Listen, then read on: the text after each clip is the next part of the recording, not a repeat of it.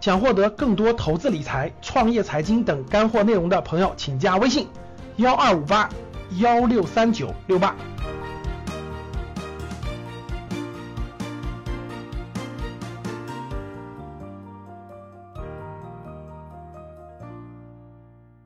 陈总的分享非常好啊，呃，有两点呢跟大家交流。第一个是，呃，我我是七零后哈，我对绿野是，我对绿野还挺有感情的啊。因为什么？七零后大家知道，我又是在北京上的大学，呃，从毕业呢，其实很早很早就是绿野的这个，就是绿就参加过绿野的活动，确实很早很早就参加过绿野的活动了。然后那个，嗯。我买的第一个登山包，我买的第一个登山包其实就是受绿野的影响，就参加绿野的当时就是那种短途的北京周边的活动等等影响，所以买的第一个第一个登山包其实就是跟绿野有关系的。嗯，然后最早的时候，你看我给大家那个格局学员学员信念守则十条里面，大家都能看到哈。最早的时候我就呃，其实最早我接触户外就是就是因为就是这个，我当我忘记谁提醒我了，毕业不久以后有人说。哎，你那个可以去参加户外活动。我说去哪儿参加呢？他他就会说，呃，比如说你可以上绿野啊，绿野上面有很多活动啊。这就是我是最早最早第一次有人告诉我，户外是有是有个网站的，或者户外户外是有个叫 BBS 的，然后上面可以看到很多的活动，你可以报名参加你感兴趣的。那是很早很早了，各位，大概是两千年、两千零一年、零二年左右。当时绿野的网站还非常的，按今天的话说还非常的 low 啊，是吧？就是那个就是那个页面，这个页面。由于后来的工作比较繁忙，又是由于工后来的工作比较繁忙，包括各种各样的这个事情啊，大家知道创业的人群是比较忙的，所以其实呢，其实我是很早很早就喜欢户外的，但其实没有深入的这个这个这个参与玩过，因为时间确实创业的人群啊，时间很紧张，所以玩的比较少。目前这个未来越来越多的时间，其实可以参与一些有意思的了哈，因为他人是不同的阶段，大家知道，刚毕业那阵呢，这个呃比较喜欢参与，但是一般是短途的。比如说徒步啦，比如说周边的，大家组团以后一起去一个呃北京周边的一些野长城啦，呃等等等等吧，就当时也花不了多少钱，然后也有时间，就就是刚毕业不久那几年，随着后面创业特别忙碌以后呢，每年的时间就就比较少了吧，就比较少了。到后面呢，等你等你年龄大到一定程度，等你成家，等你成家又有孩子的时候呢，你的时间又很紧张了，因为大家知道那个孩子小啊，各方面你都得照顾家里啊等等，你又没有时间了。对，孩子慢慢慢慢上上幼幼儿园上学了，然后你的这个你的这个事业做到一定的程度，也比较也比较稳定的时候，你又有时间了，就是又去参加很多很多的活动了。所以刚才这个陈总讲的什么什么马来西亚海钓啊，什么这个这个这个这个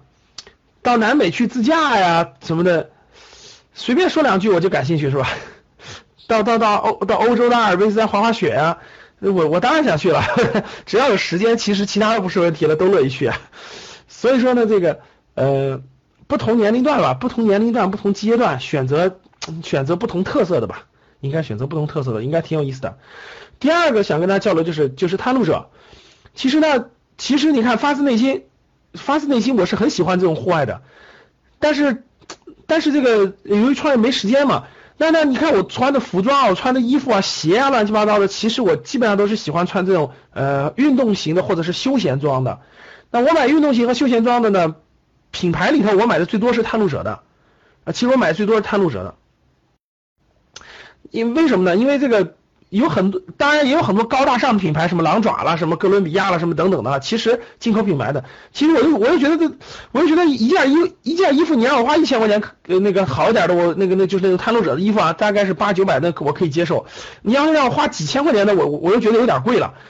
那然后你说太便宜的吧，又质量啊各方面性价比不高，所以最后就会觉得其实探路者品牌性价比很高，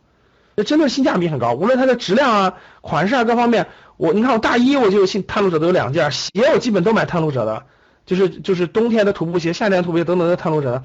然后有一些那个秀那个那个那个那个那个那个有时候有些户外的等等的，反正就是相对来说，我觉得探路者的性价比是最高的，所以我一般我一般就买探路者的比较多一点。那教室里很多人问了。干嘛干嘛买这么性价比好的？是因为是因为你没有上过我们的投资班，你上过就知道了哈。我我们我们剩下的很多钱还还要买资产呢，我们不能都买了这个，我们不能都花钱买了这些这个消费是吧？所以我一般买性价比比较高的，我一般不买这个这个这个这个特别贵的，就是就是中国普通人的，就是咱们中国大部分人还比较好面子，好面子就是我我我不买好的，只买贵的。我不是这样的，我已经养成习惯了，我买这个这个这个性价比比较合适的。然后呢，我觉得买用点安心，那个用点舒心，然后那啥质量也还挺挺满意的，款式样子各方面都不错。然后剩下我剩余那些钱，我可以买更多的资产，我可以我可以出去户外去啊，我可以花那些钱去更有意义的东西啊。所以所以你像嗯着装这方面，休闲着装基本探路者是个我比较接我比较那啥的品牌，其实很多。所以这两个牌大家看，一个是探路者，一个是户外，其实他们能结合，他们能结合一点都不惊讶，一点都不惊讶。那这个呃，其实呢，今天那个刚才刚才那个陈总讲的非常好啊，呃，是这个打造绿野要打造中国最大的户外社群电商啊，打造最大的户外社群电商。我觉得刚才有几个地方讲的挺好的。那我们我们今天有个很小很就是有一个主题，今天有个主题呢是这个叫做就是那个社群电商对吧？刚才我看那个陈总的 PPT 的话讲的挺好的，社群电商是未来是一个。应该说是小众的，对吧？小众的这个这个这个这个兴趣群体的集合，然后呢，这个这个加上这种人群的长尾的经济长尾效应出来的这种经济很有特色的一个经济范围。其实社群电商是一个很重很就是我认为啊，我们在我们的这个创业创富课当中，创创富课当中其实给大家讲过的社群电商，呃，包括在这个月就是四月呃下旬我们创业创富课里面的也是重点。其实社群电商是个应该说是互联网移动互联网发展到现在的一个非常重要的一个非常重要的一个就是那个商业模式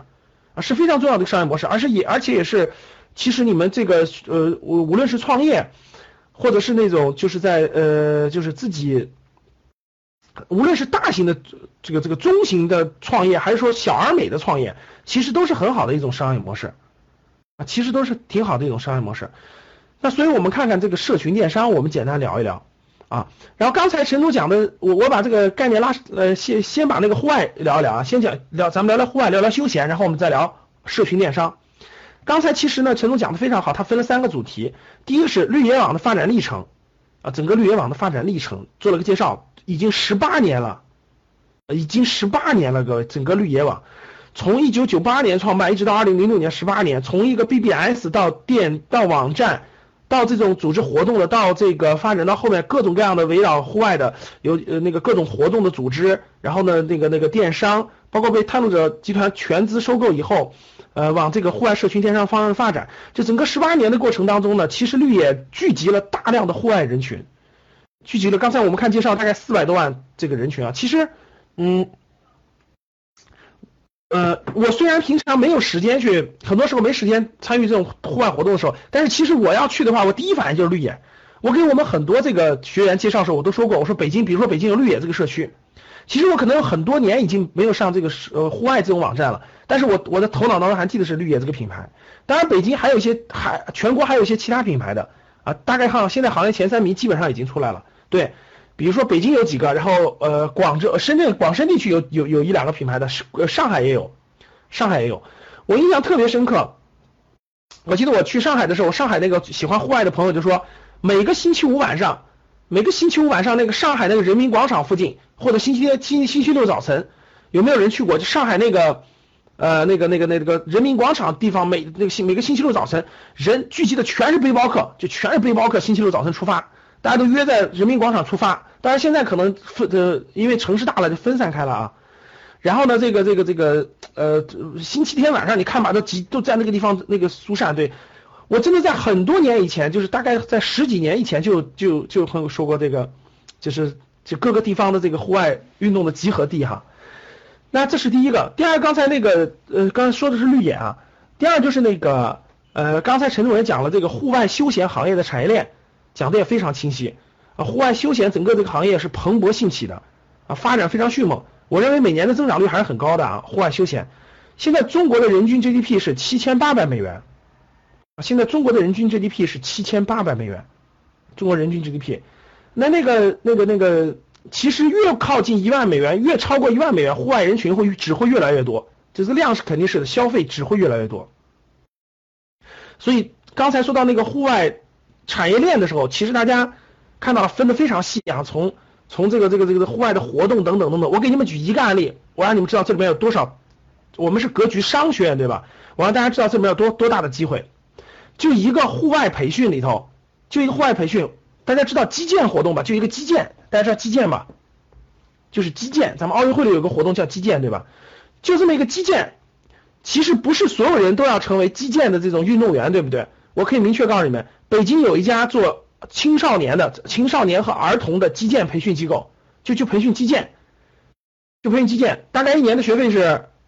学费是五千多块钱，就学一年五千多块钱。你们知道你们知道北京最大的这个机构有多少学员吗？你们知道有多少学员吗？你们猜一猜，你们猜一猜啊！这个公司在北京有四五个点，最核心点在鸟巢那地方。你们猜猜有多少学员？嗯，我就告诉大家，我我就我通过这个案例可以告诉大家，这个让你们想象一下这个市场空间有多大哈。北京这个机构有两万学员，有两万学员。一一年的营业额过亿，就是教青少年和孩子击剑，就叫击剑这么一件事，完全是兴兴趣爱好啊。其实孩子们学这个也不是为了当击剑运动员，大家就把它作为一种迈向贵族生活的一种爱好，一种爱好。所以说，这个其实这些领域当中都有很多很多的机会啊，包括说实话，今天下午。今天下午我还带着小孩去这个去这个儿童体体能训练的机构。其实我们就在那干嘛？大家知道吗？呃，六岁开始很多孩子就学攀岩了，就很多六岁六岁开始很多六岁开始很多孩子就学攀岩了。啊，我今天带着孩子就在那儿看了，我我还我还就是我那个我还没有开始上攀岩课，但是我带着孩子在看着一个老师在带着三个孩子教攀岩。大家知道那几个孩子多大年龄吗？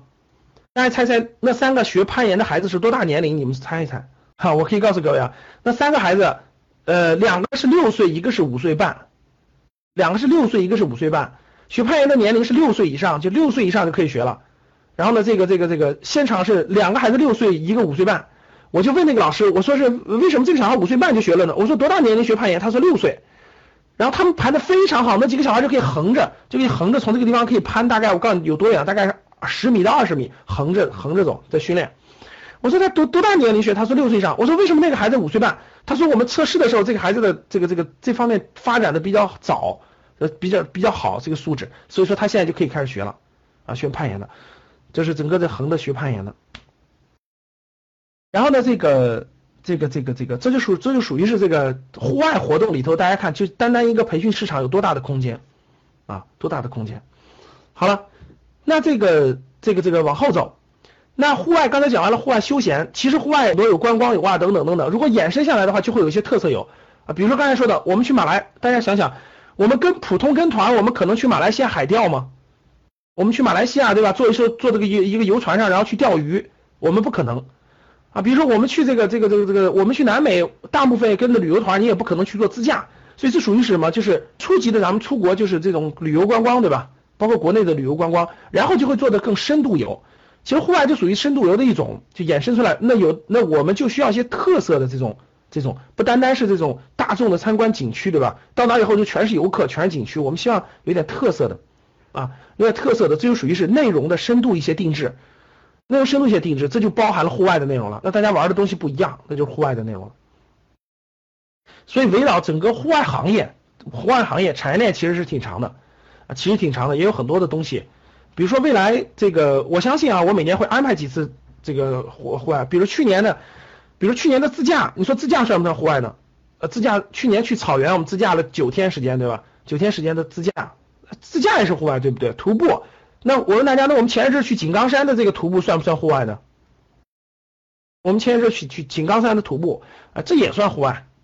对吧？那我们那个那个那个那个那个那个那个那个。别的很多其他，我们我们重走长征路算不算户外呢？算啊，我们属于文化和文化结合的一种户外活动啊，啊对吧？等等等等，就是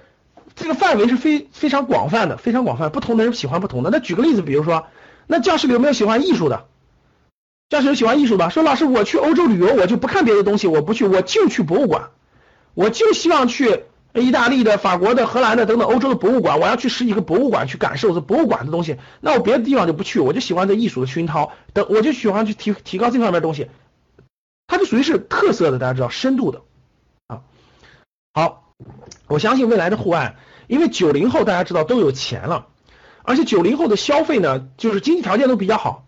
第二后，第二呢是那个九零后人群的这个这个这个这个消费观念跟我们七零后、八零后也不太一样啊。我们当时各方面条件还是比较艰苦的，对吧？现在九零后基本上呃都有信用卡，都都先透支消费，这都很正常的。所以你像这种户外这种的这种活动是很多年轻人都喜欢的，这个量还是非常非常大的。好，那这是户外，关于户外整个这个细分行业。啊，这个细分行业，刚才我们听那个这里面讲的了，有三万多个俱乐部，全国三万多个俱乐部。我认为你如果在三四线城市，你能聚起来你们当地一千人左右的户外爱好的人群的话，其实你这个创业机会是非常多的，就里面其实还有很多很多创业机会的。好了，我们说完户外，我们说社群电商。我们看社群电商。啊，刚才我们绿野的发展历程讲完了，户外的商业模式，我们聊一聊，我们聊一聊户外社群电商啊。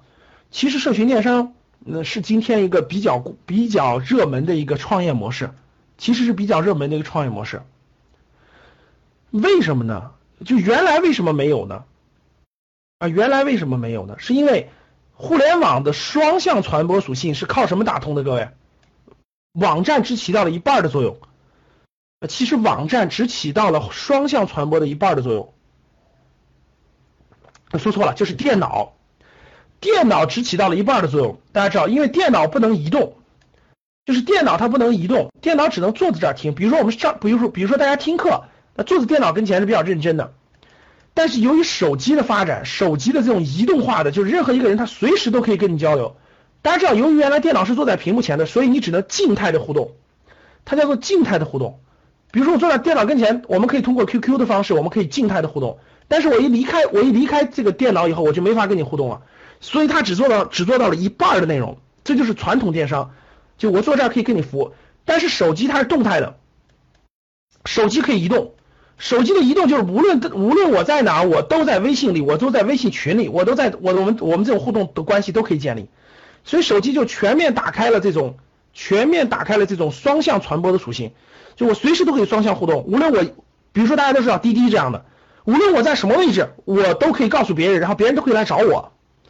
啊，我别人也可以告诉我位置，我去找他，所以这种全面的这种双向互动就打开了这种这种这种这种模式。所以无论是我们的共享也好，O2O 也好等等，社群也好，其实它有个最根本的就是手机带来的，手机的移动化的社交带来了这种更便捷的这种这种服务。所以大家看双向互动以后，就打通了企业和消费者之间的距离。就无论你在哪儿，原来是你必须上网我们才能沟通，现在是无论你在哪儿。无论你在哪儿，我们都可以沟通，我们都可以沟通，我们可以用多种形式、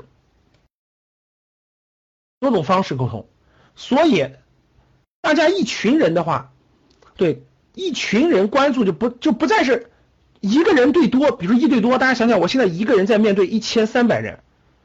我在面对一千三百，这就是网络带来的。比如我们手机端，我们是我其实现在很多人拿的就是手机，那很一对多或者是群体之间就不是很多问题了。那所以呢，就是只要方法得当了，任何企业都可以都可以找到自己的位置。就是我们把把这个一群人可以聚起来，大家有共同的这种态度，就大家有共同的态度，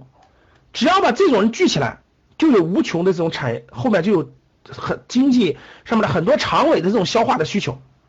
所以社群电商什么意思呢？其实它就是首先找到某种态度，你到底要做什么人的，你到底要关注什么人。比如说我们，我们格局商学主要围绕的是一一群商学的人，就大家大家其实要学习，就是大家嗯对对投资理财啊，对创业呀，对创富这些内容比较感兴趣的人，我们互动交流，互相学习，这就是一个群体。比如有的人呢，就是这种，比如说那个罗胖的逻辑思维的，他的人群就是面向一些这个小资的这种喜欢这个学习的一些一些白领人群。比如说这个这个户外人群，绿野绿野就是面向我们都喜欢户外的人群，我们都喜欢户外，它有重复的粘性啊。比如说这个自驾的人群，比如说那个相亲的人群啊，比如说等等等等各种各样的亲子的人群，就我们都有孩子，我们需要聚起来一块这个这个这个这个孩子的这种教育，就是围绕着不同的角度，可以把它叫做态度哈，你就会形成一个标签儿。这个标签儿，你只要有这个标签了，你就希望为自己，你只要谁想，哎，我也想，我也想了解亲子教育的关系，我也想了解这个这个这个这个这个投资理财的东西，哎，我也想了解这个创业的东西。就你只要是有这个标签儿，你只要是有这个标签儿，你只要这个标签儿。成龙那是因为你的环境跟别人不一样，你可以远离那种不正不正规的，你可以去正规的啊，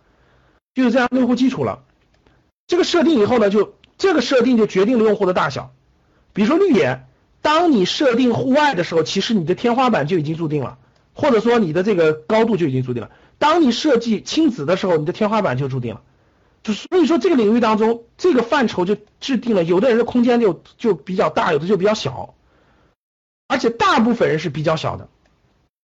我举个例子，比如户外还是很大的，那你做洛阳的户外，大家想想，你做洛阳的户外，我问大家，这个天花板是高还是低？大家回答我，这个天花板是高还是低？比如说我做的是洛阳地区的户外人群的这个社群，那就它就它就天花板就比较低了。但是这个低不代表不能做，它就是很好的小而美的创业，大家懂了吗？只有做减法你才能成功，做加法是成功不了的。那我只做洛阳地区的，我能做好，这就是很了不得的啊，这就是很了不得的，就是这个意思啊。所以说呢，所以说呢，这个现在其实原来叫做开店，对吧？其实呢，讲点这个稍微那啥点的那个宽泛点东西了，就是过去我们创业，就过去我们创业创富的时候，大家最容易想到的、最容易的就是开店。为什么开个店呢？因为开店叫一公里垄断，我可以垄断我一公里周边的这个需求。你甭管我开个冷饮店，还开个服装店，还开个什么店，我主要是做一公里垄断，我一公里周边的人可以找到我。其实今天大家千万不要以开店为核心了，开店绝对不是创业最好的方式了。今天就是用社群的方式，今天就是用社群的方式啊，就是就是就是你要找到同类型的一群人。其实你有没有店铺根本就不重要了，大家懂了吧？你有没有店铺其实根本不重要，根本不重要。你通过你通过 QQ 群，你通过微信群，你通过很多新的呃社交工具的方式把他们聚集起来，其实你就可以源源不断的往里倒很多很多的现金流，源源不断的倒很多的长尾需求啊，比大家就会有一起的需求，大家就可以重复性的活动，这样的话就会有大量的空间。那其实不是微商啊，微商属于是。大家发现，你们现在那个那个很多那个呃做的越来越类似于传销直销这种的微商，其实都做啥？说白了，他们就是大家没发现吗？就是卖的其实都不需要的东西，什么面膜啊、化妆品，而且暴利这种做一轮就没有了，做一锤子买卖，其实不是的。社群电商不不是大家理解的那种所谓的传销那种模式，其实不是的。社群电商更类似于一种更类似于一种互相的这种互相的一种呃同类型人群的一种粘性的。其实他他卖的东西不是一个东西，他也不是你一锤子买卖，他也不是只卖一个东西。其实你还是要给这帮有共同共同态度的人群、共同兴趣人群，不断的提供增值服务的，啊，不断的提不断的提供增值服务的。其实你的产品不局限在一种，啊，不局限在一种，啊，也不是卖也不是卖一次水果或者卖一个面膜，然后坑一次就走了，绝对不是这种意意思的。所以产品。所谓的社群电商就成了产品是它的流量来源。比如说，我通过你买，我通过我们有共同的兴趣爱好，呃，共同共同的某种东西，我们共同买了某种东西，我们聚集在了一起，我们对它感兴趣，然后交流交流交流交流交流交流，慢慢慢慢，我们有共同价值以后，我们的第二个产品，第二个产品也是我们共同的感兴趣的东西，共大家共同的这个群体里感兴趣的啊。比如说，我们以绿野为特征吧，其实绿野确实是一个户外社群店，是户外社群的模式。但是大家别理解了一个，我问大家，电商是不是就是只能卖有形的东西？大家回答我，电商是不是只能卖有形的东西？是不是必须是有形产品？无形产品可以不可以？其实无形产品也是一样可以的，服务也是可以的，对。所以，社群电商模式不是大家理解的垂直电商模式。你像垂直电商模式，就是我我我聚美优品，我卖化妆品的我就卖化妆品，凡客我卖服装的就卖服装。我卖鞋的就是卖鞋，其实它不是一个垂直电商，社群电商其实应该是一个呃同类型共同兴趣爱好的人聚在一起的一种需求，大家可以有个长尾，就就比如说那个绿野这样的，我可以卖装备，我可以卖户外的装备、户外的服装，我也可以给大家提供滑雪的服务，呃，比如说我预定了到崇礼的那种到阿尔卑斯山的统一滑雪的服务，比如说再往后衍生出来了很多很多的需求，就它的它的产品，它的提供的产品不一定是有形产品，它可以是服务，懂了吧？它源源不断的提供各种各样的服务，所以它的用户的客户的粘性一定要大。如果这种这种兴趣爱好只是一次，它就不具备粘性，它就不具备粘性，所以它就成不了社群电商。所以能够成为社群的电商的方式，一定是这种，它这种兴趣爱好还是有一定的持续性的，大家可以在里面沟通探讨的时间周期比较长，周期比较长，那样才是可以的。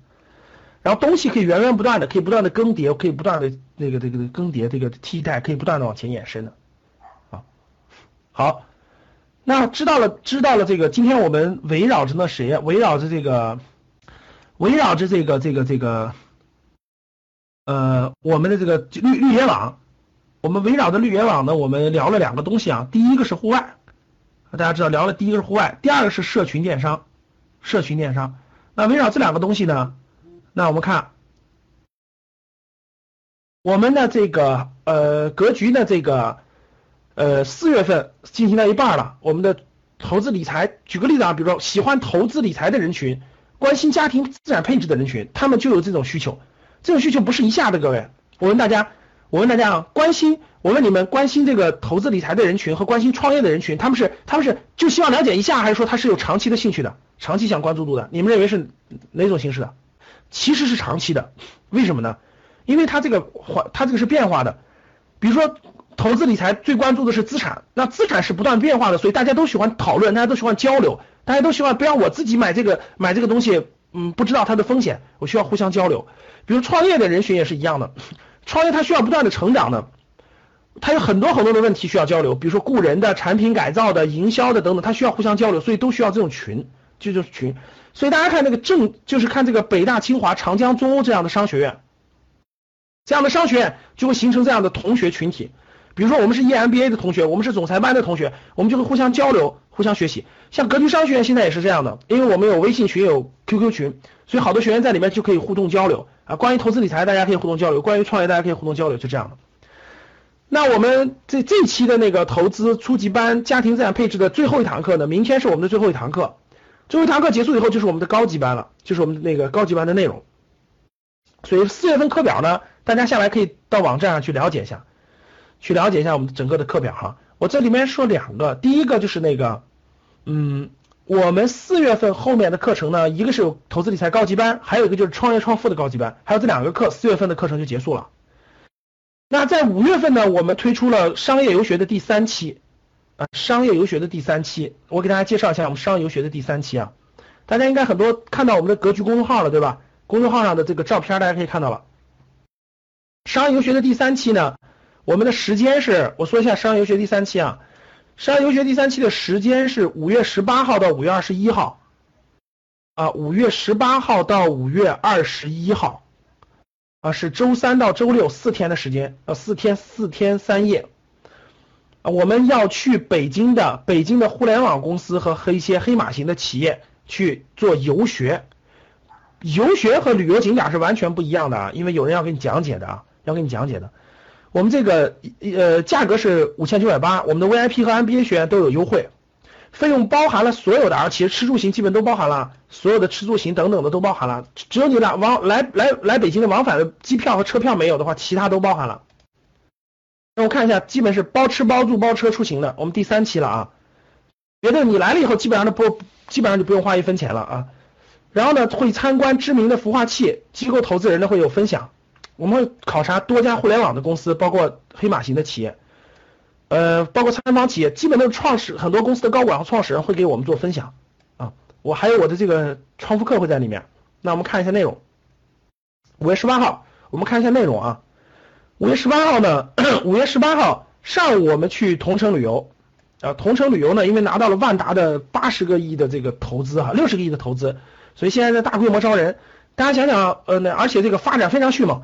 据我内部资料啊，万达哎同城旅游，呃，目前这段时间就三月份搞活动的时候，一天一个亿的营业额，各位，一天一个亿，全国加起来，北上广深的这个就是同城旅游的一天一个亿的营业额，大家可想而知出境游火不火？一天一个亿，就同城旅游一天一个亿的营业额，一天。然后是去年十一月份到北京的啊，现在短短的不到半年时间，现在已经七百多人了。我们会邀请同城旅游的那个华北地区的高管、产品经理啊，包括销售冠军啊，给我们做分享。下午我们去酒仙网，酒仙网是新三板上市的企业，是这个这个这个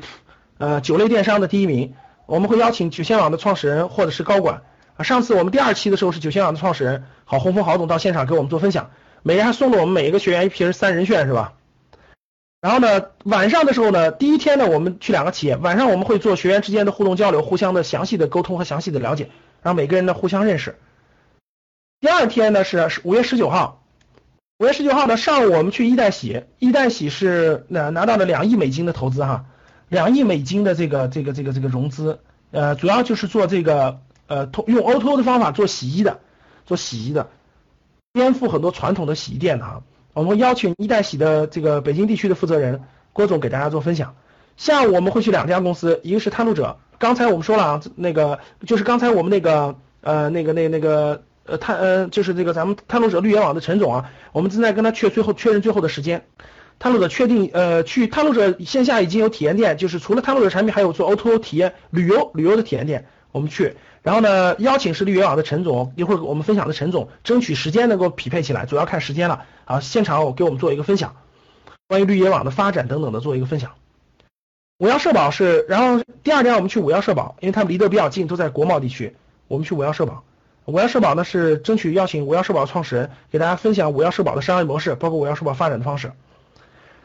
呃，晚上我邀请了风险投资行业的做风险投资的这个资深的投资经理、投资总监，给大家讲风投如何选企业的，就风险投资怎么选企业的。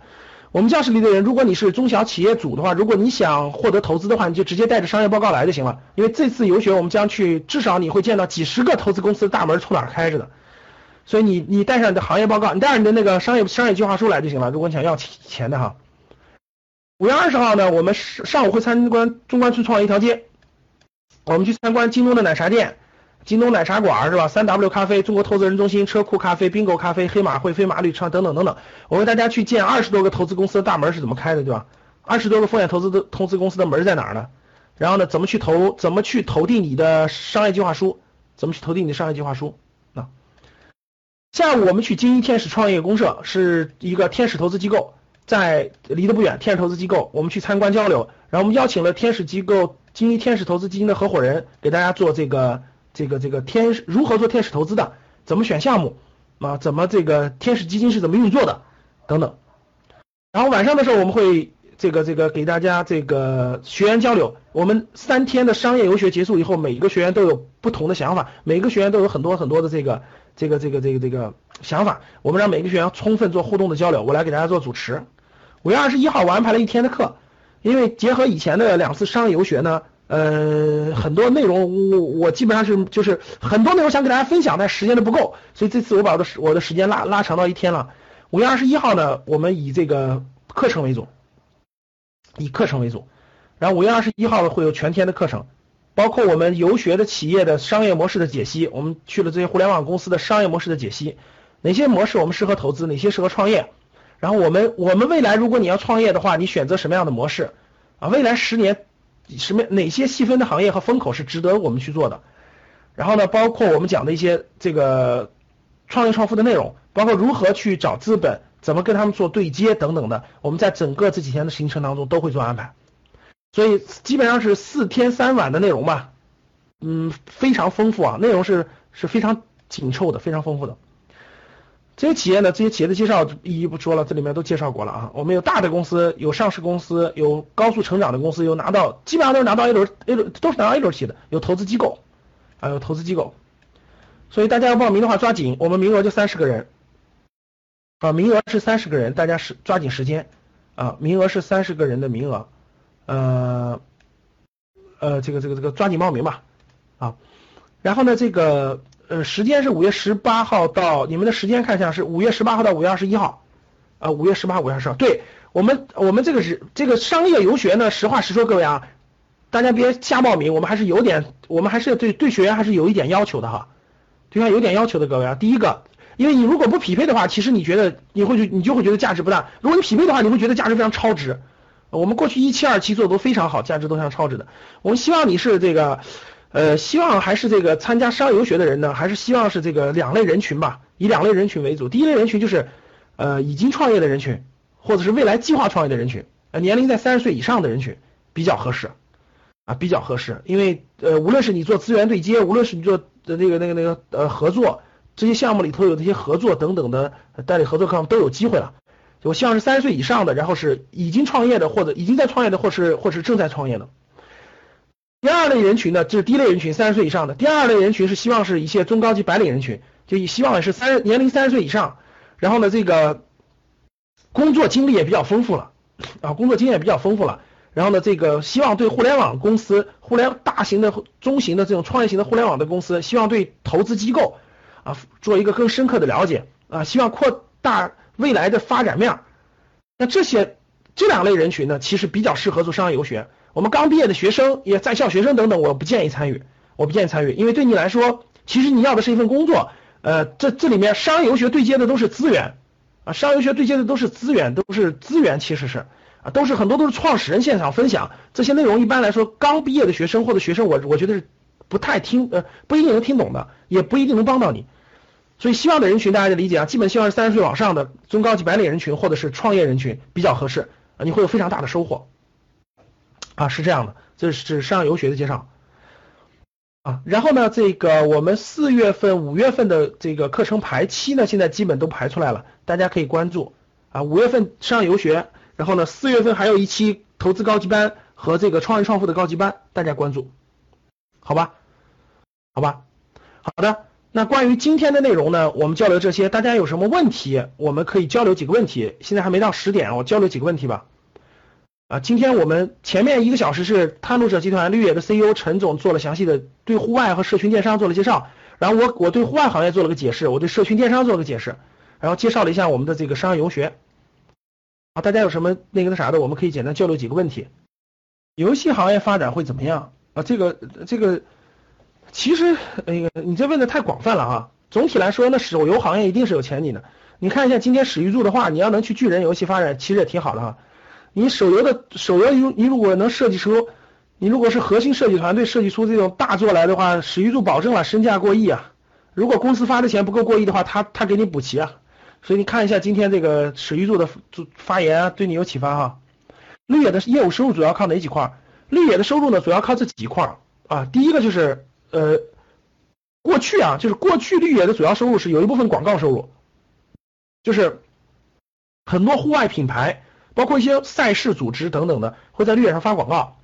会打广告，所以有一定的广告收入。第二就是呃，做一部分自己的，就是那个呃，有一些活动是收费的，就绿野上头一一部分活动都是就 A A 制的都不收费，他自己会组织一些活动，就像就跟旅行社一样，我会组织一些，我会组织一些中高端的户外的呃这个这个活动啊，我我自己的领队。然后我举个例子啊，每人收费，每人收五千块钱，我们去远途的或高端的、中高端的，这也是有利润的。你就把它理解成这种旅行项目的收入。第三块收入就是做一些自己的电商产品，比如原来我卖我们我们可以代理一些其他品牌的东西，比如在绿野上买哥伦比亚的东西，我我我是有一定的，我可以有一定的分成啊这样的。所以基于基本原来这三块，第一是广告，第二是这个中高端的活动，自自自己组织的活动。第三个就是一些电商的这个利润，现在探路者把整个收购以后，肯定是我相信未来电商这块，自营电商肯定也是个重头。刚才其实那个呃陈总讲了，第一块内容是装备，就是户外的服装啊装备。第二个内容就是一些呃普及性更大的一些活动的这个门票啊，一些比赛一些活动的这种呃自自发组织一些，比如说那个自驾游啊、滑雪啊等等这样的这个分成的收入。我相信第三第三类也会有一部分的，这几块应该是主要收入。社群电商和互联网社区结合电商来做有什么区别呢？互联网呃哪个更有前景？嗯，他们是有结合点的，其实不能说是完全去。那互联网社区符合不？呃和这个社群发展起来是不是一致的？能不能发展成一致？我认为是可以的。有的互联网社区就不行，有的互联网就有的互联网社区就可以衍生成社群社群电商模式。比如说举个例子，比如大家都喜欢小，都喜欢那个玄幻的人群是吧？比如都喜欢，大家都是电影人群。都都是喜欢电影的人群，大家经常在里面讨论电影，大家经常在那电影，我认为也是可以衍生成也衍生成社群电商的模式的，所以它俩有很强的紧密性，可以互相转化。其实现在很多互联网社区就转化成社群电商了，其实是这样的。格局内部有众筹项目吗？目前还没有，目前还没有啊，因为众筹项目其实呃股权众筹都有有巨大的风险，产品众筹呢有很多不成熟，所以我们暂时先不碰。想获得更多投资理财、创业财经等干货内容的朋友们，请加微信幺二五八幺六三九六八及我们的 QQ 交流群六九三八八三八五六九三八八三八五。Cause